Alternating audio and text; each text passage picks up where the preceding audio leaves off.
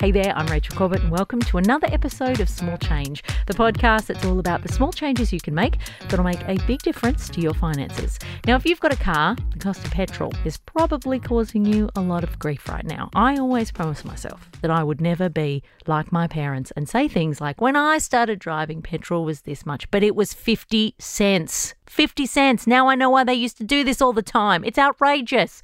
Anyway, enough of my outrage, which is helpful to precisely no one because money coach and author of The Joyful Frugalista, Serina Bird, is here with some actually helpful tips on how to make your tank last and save yourself some precious coin. Petrol prices in COVID were not something that featured largely as a problem in many people's budgets. With us all staying at home and baking sourdough bread, we weren't venturing out, so we weren't filling up at the Bowser. But with petrol prices forecast to soon reach $2.20 a litre, many families are seeing the cost of fuel almost double. And this is also happening as post lockdown, people are returning to the office, and in many cases, they're being told to return to the office. And also, people are venturing out to enjoy in person events. For many, the cost of petrol is an unexpected expense that they had actually forgotten existed and wasn't part of their budget. Public transport used to be the solution, but a lot of people are worried about being coughed on while sitting next to someone with a runny nose on the train. And it's often the poorest people who need to live in the outer suburbs because of the cost of housing who are denied the true opportunities of being able to use public transport and who have to spend a lot of money on their petrol. But with a bit of consideration and planning, you can start saving yourself quite a bit of money. I'm going to tell you how you can make big savings on petrol. One of the easiest ways to save on petrol is not to buy it in the first place. Extending working from home arrangements, even by only one or two days a week, is a good way to save petrol. Another is to find more sustainable ways to get from A to B, such as active transport options like walking or riding a bike. And of course, there is public transport.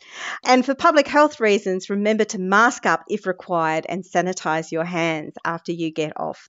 But working from home, walking, or taking the train isn't an option for everyone. We are still mostly a car based society. Save on petrol through good car maintenance, including making sure there is enough air in your tyres. You can save around 6% of your fuel costs simply through this tip alone. You can also save by shopping around, which is also much easier to do with the many fuel finder apps available. There's even a New South Wales government app called Fuel Check. Some apps, notably the 7 Eleven app, can even allow you to lock in fuel prices so that you can buy it when fuel prices are low. Be sure as well to buy when petrol prices are low, for instance, not right before a long weekend. And if you have um, memberships in organisations such as Costco, you can also access cheaper petrol prices. So, in summary, reduce the amount of time you spend in the car Consider active and public transport options. Look around and compare deals, including through fuel finder apps.